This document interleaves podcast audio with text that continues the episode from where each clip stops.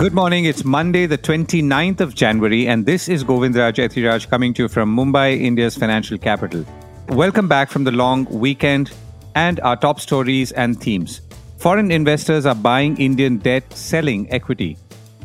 The rupee is the best performing Asian currency again in January. HDFC Bank needs a series of injections, including of energy and perhaps some brave moves.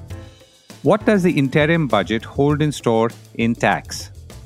And the government announces an ambitious rooftop solar scheme. How far can it go?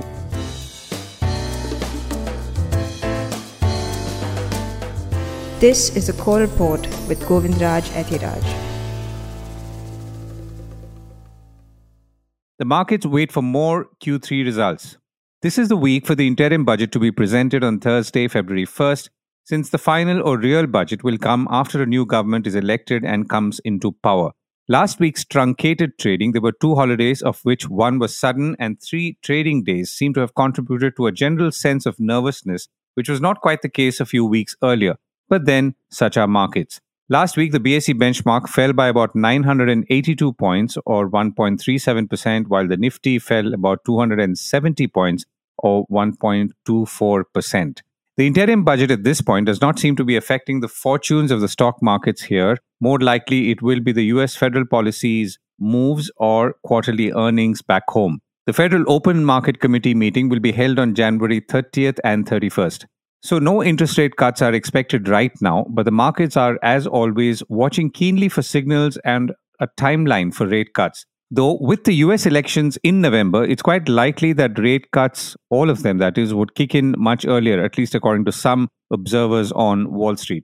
Back here, there are several large companies like Bajaj Finance and Maruti Suzuki and Titan who are yet to announce their results, and the markets are only hoping that there are no further surprises like HDFC Bank, on whom we will spend a few moments shortly. Foreign portfolio investors are selling equities and buying debt. Indian debt is appearing more attractive to foreign portfolio investors who sold Indian equities worth about 24,700 crores so far this month, that's January, but bought debt worth about 17,120 crores in the period under review, the PTI reported quoting depository data. Foreign portfolio investors have made net investments of about 24,500 crores in Indian equities this month, that's still January 25th. So there are net investments, but there are also net sales. Bond yields are rising in the United States, and this is one reason attributed by analysts for the selling of equities in markets like India, which obviously means it's happening elsewhere too, including China, although for different reasons. The 10 year bond yield in the United States has fallen from 5% to around 3.8%, is now back at 4.18%, suggesting a Fed rate cut will only come in the second half of the year. Foreign and domestic investors, including in mutual funds or via mutual funds, are booking profits and likely have been doing so for the last month or so as the markets have been at all time highs. On the debt side, JP Morgan Chase and Co. in September last year said it will add Indian government bonds to its benchmark emerging market index from June 2024. And this and similar other moves in the bond and debt space is spurring a lot of interest. And obviously, as we can see, capital flows as well.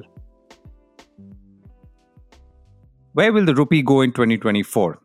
2023 was actually a good time to predict the rupee's movement because actually it didn't move much, except between maybe 82 rupees 50 paise and 84 rupees, and that too on a bad day. Obviously, all of this is quite clear in perfect hindsight. But it does look like 2024 is starting on a similar note. It's already the best performing Asian currency in January so far and has appreciated only about 0.1%, despite the dollar index, which usually kicks things off in the opposite direction, rising 2%. All other Asian currencies depreciated by about 1.4 to 4% in this period, that is the month of January, but the rupee has been strong.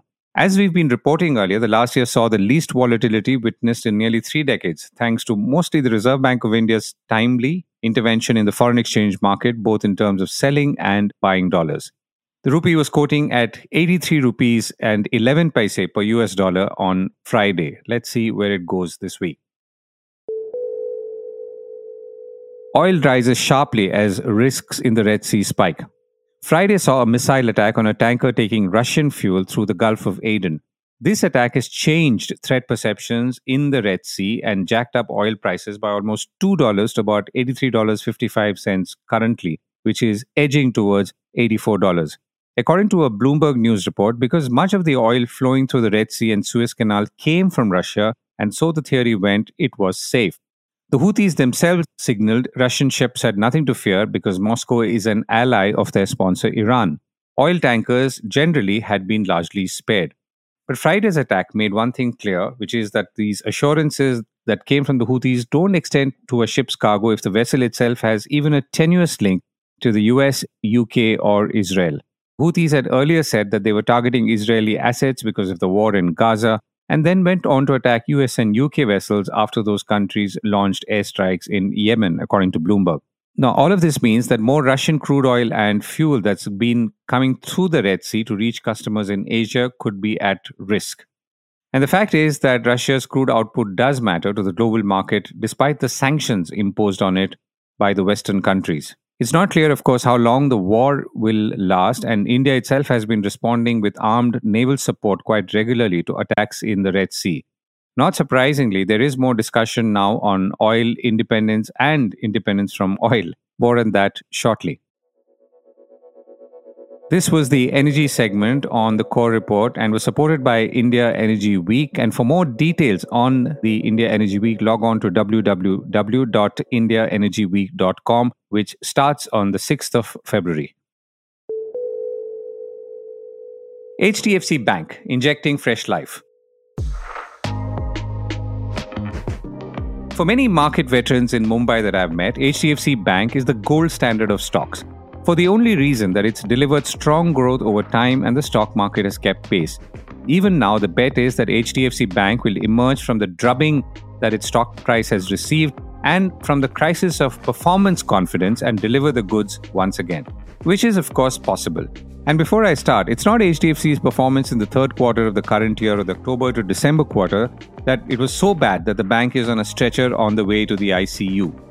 Far from it, HDFC Bank's net profit rose 33% to about 16,000 crores in the October to December quarter, and its net interest income, the figure that's in the middle of much contention, came in at about 28,000 crores in that same quarter, growing 24% year on year. Now let's park that for a moment. HDFC has done better in the past than many other banks because it focused on smaller loans and individuals and not so much on companies, something that founder CEO Aditya Puri would take much pride in. Individuals are more remunerative because you can charge more and collect over time, particularly if it's a secured asset like a car. Thanks to which, as MC Govardhana Rangan of the Economic Times points out in an interesting piece titled HDFC Bank's Era of Premium Valuations is Over, that HDFC Bank for years reported a net interest margin or NIM, the sole profitability metric for a lender of more than 4%. Now, that was the best in the industry by a country mile, he says. Peers barely managed 2%, sometimes even less. Rangan also points out that the combination of retail lending and low cost deposits when the industry was chasing corporates and wholesale funding aided HDFC Bank's industry beating growth and profitability, that in turn led to premium valuations of more than four times its book value. Whereas today it's trading at about two times its price to book for the fiscal year ahead, the lowest in a decade, thanks to a 15% fall in its stock price after the December quarter earnings or the drubbing that I referred to earlier. Now, the question, of course, is what changed so dramatically between the second and third quarter, or September or December? Most of its book actually is in the same shape that it was then. What obviously changed is the realization that HDFC needed much faster deposit growth to outpace loan growth so as not to rely on wholesale borrowings, as Avinash Gorakshakar, veteran analyst, pointed out in the core report two weeks ago. And of course, people seem to have taken a fresh look at the numbers following that earlier merger with HDFC and the cost of funds that HDFC had and what it all added up to now with the margins that the new or merged entity could earn. So there is a lot more number crunching, and many analysts, by the way, are still calling for strong growth for HDFC, including in mortgages, the business that HDFC ran before merger. But I don't want to go deeper into the numbers because the larger point is not about managing the balance sheet, at least not here. It's about the new, new thing. And that HDFC is not in a position to build linear as it has been for the last 25 years and more if you include the mortgage business. For one, all companies who reported stellar performances for, let's say, 25 years may not necessarily do a repeat in the next 25. A key reason being markets mature and circumstances change, put very simply. So let's look at companies with steady businesses and flows for similar periods. You could include, let's say, Reliance Industries, many of the Tata Group companies and Birla companies, among others, and even IT companies like Infosys, Wipro, HCL, and so on. And then the multinationals in consumer products and engineering. Among the non multinationals, Reliance, for example, is turning its business upside down. The Birlas too are diversifying furiously, either by acquisitions or otherwise. And the Tata Group companies are doing all of the above and injecting fresh ideas and blood at the very top. And that's something that I want to focus on today. The one thing that's common to all of these company examples, and there are surely many more, including in the multinational universe, because there the churn is more steady in terms of fresh blood coming in. Even companies like Reliance are seeing the next generation coming in with fresh blood, as well as new managers and business heads in areas like retail, telecom, and finance. HDFC Bank ran under Aditya Puri from 1994 to 2020, or two and a half decades.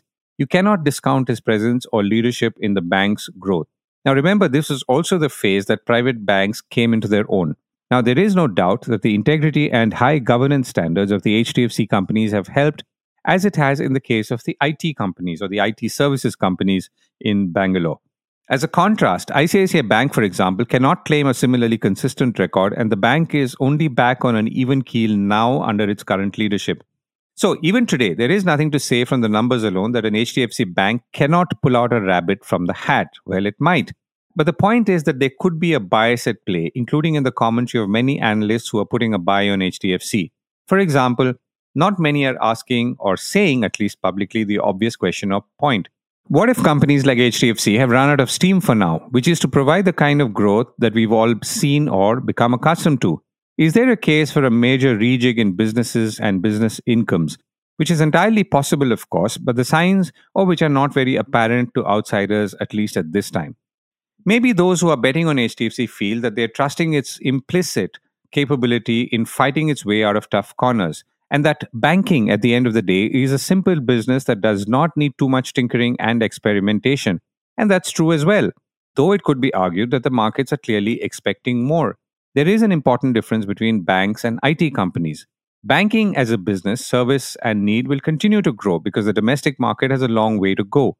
Now, you cannot say the same in Indian IT because the current model of offshore services is driven by the fate of their clients in the form of companies like banks and retail giants, either in the United States or Europe. And then there are new shape shifts happening like artificial intelligence. Their growth sticking to IT companies, and remember, we are talking of growth and not survival, at least not yet, will come only if they do some major rejigs, like get into semiconductor manufacture, which, by the way, HCL Computers is talking about. And this is something that the core report has consistently argued as well that should be a way forward for IT companies. So, where do you stand on HDFC Bank? Do you feel it is injecting or preparing to inject the kind of energy and drive that got it off the ground in 1994? Is that the position it is in today? I would argue that many companies feel that this is a time when ground up reinvention is called for, whatever the business is, because that's the manner in which change is taking place. Is HDFC in the same point? Will it reach the same point? And if so, how will it respond? Well, the answer, if not the story, is for another episode. What will the interim budget bring? The interim budget will be announced on February 1st by Union Finance Minister Nirmala Sitharaman. Expectations from interim budgets are low because the government of the day will fight elections in a few months' time and the new government is expected to and come back with a proper budget with the mandate of the people in July. Be that as it may, there are many aspects industry overall is looking forward to, particularly in the area of taxes, which are not so revenue linked and more procedural. There are big revenue asks as well, but that presumably can wait. Overall, tax collections have been strong, tax to GDP ratio is the highest, and thus expectations are running high. I reached out to Ajay Rotti, founder and CEO of Bangalore based tax consulting firm Tax Compass, and I began by asking him first to set our expectations in order on what to look out for from the interim budget and then down to some specifics.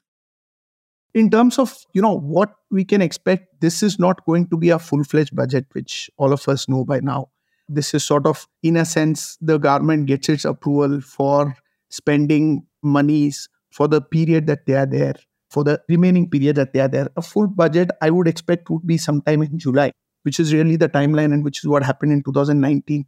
The Feb 19 one was an interim budget, and then we had a full fledged budget in July. What can we expect on the first? I don't think it's going to be a sort of no show with nothing coming out of it. There are a few things which people are expecting, and the government could come up with certain clarifications, some changes, minor tinkering that they have to do more on the procedural and administrative side, not really so much on the tax structure, rates, etc. The other expectation that is there is this whole manufacturing beneficial rate that is there, whether that will be extended for another year or so, given the push. There are a few other things like some tax incentives, benefits given for EVs in income tax on borrowing for EVs and things like that, with FAME 2 being done, will they extend those? Some of those smaller things I would expect could come through. There could be a few things on, like I said, administratively extend the time provided for filing of returns and things like that. Nothing too major on the revenue side or taxation side. The other expectation of rationalization of capital gains, etc., we may have to wait until July because those will have revenue implications and they may not want to do it in a interim budget and may want to wait for the full budget. Right. So let me pick on one or two quick ones, Ajay. So the 15% on manufacturing, new manufacturing, is I'm assuming is also a response to, let's say, the foreign direct investment that we've seen and so on. So is that linked?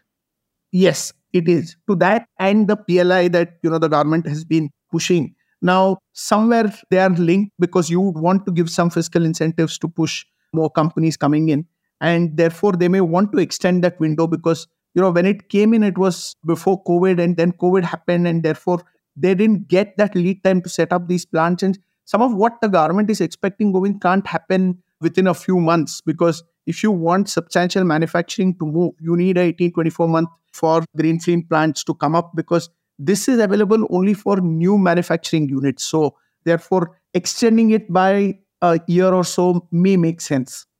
Yeah, and it sounds quite logical because, as you said, COVID would have knocked off at least two or three years going in and coming out of it. The other thing is buyback tax. That's something is which I saw in the CII wish list as well. Now, is that something that's again in the ambit of an interim budget?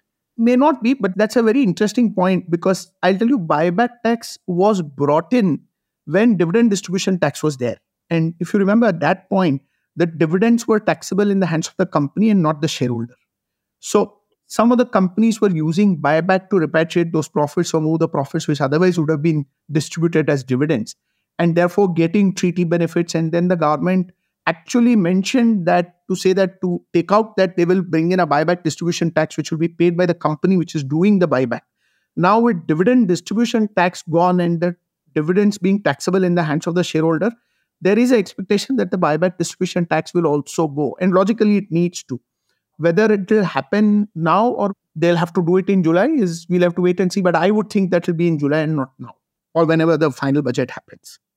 Right. So we are at the highest level of tax to GDP right now. So from that point of view, things are looking good. So when things are looking good, obviously one expects more generosity from the government in this case.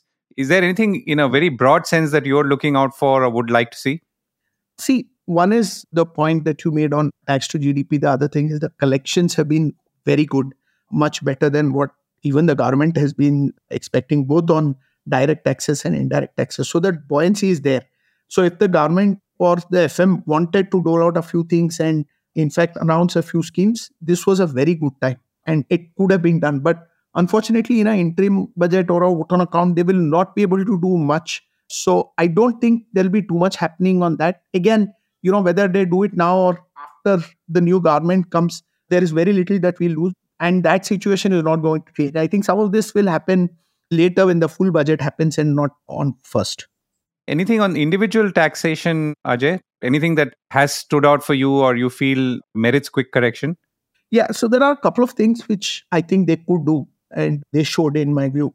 One is this whole TCS that was brought in, especially for people who are traveling abroad and there's a TCS because they use the debit cards and things like that, whether the employers can give credit for that TCS that's done or not is sort of open. Companies are taking different views. You know, it will be good if the government actually clarifies and clarifies in favor of the individual taxpayers to say any TCS credits can actually be considered by the employer while deducting tax on salary. That sort of adjust the cash flow for the employees, which would be good. Second, when they brought in, they introduced certain changes on taxation of PF and the other retirals, made some of it taxable. There's some doubts that are there which account, how do you compute, how TDS applies, and things like that. So it will also be good if they clarify some of those things. And some of these coming into the statute is better than releasing FAQs or instructions and circulars. So I think there are a few corrective things that can be done on individual taxation. It would be nice if they consider some of those. Right. Ajay, thank you so much for joining me. Thank you, Govind. Pleasure. India takes a big bet on rooftop solar. Last week, India's Prime Minister Narendra Modi announced the Pradhan Mantri Suryodaya Yojana PMSY, promising the installation of rooftop solar systems in 10 million homes, mostly for the economically disadvantaged. Coincidentally, over the weekend, I saw how a 3.5 kilowatt hour solar power unit installed on the roof of an independent house helped a family member in Bangalore run a refrigerator, washing machine, lights and fans, as well as geysers for water heating. He pointed out that he, for example, couldn't run the microwave and the geyser at the same time, but that was fine. More than anything else, solar power was a good hedge against power cuts in his area. And finally, he had opted for net metering, which means the power generated by the solar rooftop plant is first allowed for self consumption and the excess energy is pumped back into the grid, for which he got a credit. Well known business journalist and columnist Shankkar Aiyar pointed out in an article on Sunday in the New Indian Express that most of India is blessed with 300 days of sunshine, and the government's announcement would propel capacity in photovoltaic cells as well as a reduction in costs. More importantly, it is an opportunity, he says, to review policy design to expand it beyond these 10 million households. I reached out to Shankkar Aiyar and I began by asking him what India had achieved so far in the area of non conventional and decentralized energy production before moving on to how it could be scaled up. Well, there are two parallel programs running. One is the PM Kusum program, which is aimed at replacing diesel and other power pump sets in the agricultural domain. And that program has done some progress. Some 20 lakh farmers they claim have been beneficiaries of this program. It's a very important program in the sense that when you give free power to farmers, the tendency is to not supply it consistently by the state electricity board, and then the farmers tend to overmine the water, and that leads to soil salinity, all kinds of issues. So I have been personally writing about this that there needs to be a need to switch them from you know, traditional conventional leadership are to solar. So they have control, they have agency over there when they need it, how they need it, and all. So that's happening in one area. The other area is this idea of rooftop solar, which has gained more in the MSME sector and then in some residential areas. But it is woefully behind target. They targeted for 40 gigawatts by 2022. And now they have achieved 11 gigawatts, even accounting for the pandemic and everything. And this is really bad. And the reason why the adoption is so poor is because of the way this policy is designed. So you have to, typically in government, you can't get past the gate without filling seven forms. And so, you know, every time you register and then there is the Aadhaar thing and the OTP and everything. The, the reason why it's lagging behind has got funding problems, it's got facilitation problem. And I don't think that the mindset has changed very much across government on how services are to be delivered. Got it. Okay. So let me come to the actual energy saving potential of this project. How are you seeing that? Because I'm guessing that the savings, when at an individual level, in any household or at least these 10 million households as and when it gets done the empowerment potential is pretty high isn't it well let's look at it this way you have an economy that's growing at roughly 7 7.5% over the last three years and the reserve bank governor has said that it will grow at 7% next year which means that it requires X amount of energy. Now, that X amount of energy is coming through coal and imported crude. We import 86% of our crude requirements. 49% of the power projects, power generation in India is coal fired, which gives rise to all kinds of issues. We have nearly 2 million people are, are dying every year because of pollution related cardiovascular and other ailments. So the case is very simple for solar. I think this data says it all. The reason why India should pursue it is because it will bring down the import dependency, it will bring down the dependency on coal. You could create a system that is off grid. This will encourage storage. So, all pieces are possible in this. I mean, you know, just the mega solar thing is supposed to be India is supposed to have some 740 gigawatt potential. If you look at rooftop solar, I mean, the estimates range from 600 gigawatts to 1200 gigawatts. And it's like a no brainer. You have a country where large parts of the country gets 300 days of sunlight or even 260, 275 days of sunlight. At least some part of your consumption, if not all, can be fulfilled by solar. And that will bring down in costs at the individual level, at the institutional level, at the economy level. And the capital cost can be subsidized. I mean, Europe is doing it, the US is doing it through the IRA, the Inflation Reduction Act. And subsidy is no longer a bad word in international economics, you know. So they could do this. The problem, Govind, you asked me earlier also why it's not sort of moving forward is just the lack of simplicity in this. Imagine you set up a solar in your house. You should be able to get a guy to install it and the same guy should be able to certify that this is fine and plug it in. So, as simple as us installing an inverter in the house. I mean, how big a deal is that? So, if the inverter is connected to solar, just imagine that's one step. If the solar power excess is wheeled up to the state electricity board, that's the second step. I'm mm. sure with all our IITs and IIMs who are producing papers and studies and CEOs for the world, surely they can get this part of the story right. I mean, this is a country that produces more SAP specialists than any part of the world. And so I'm struck that we are not leveraging this. Right. Shankkar, we've run out of time totally. Thank you so much for joining me. Always a pleasure. That's it for me for today. Have a great week ahead.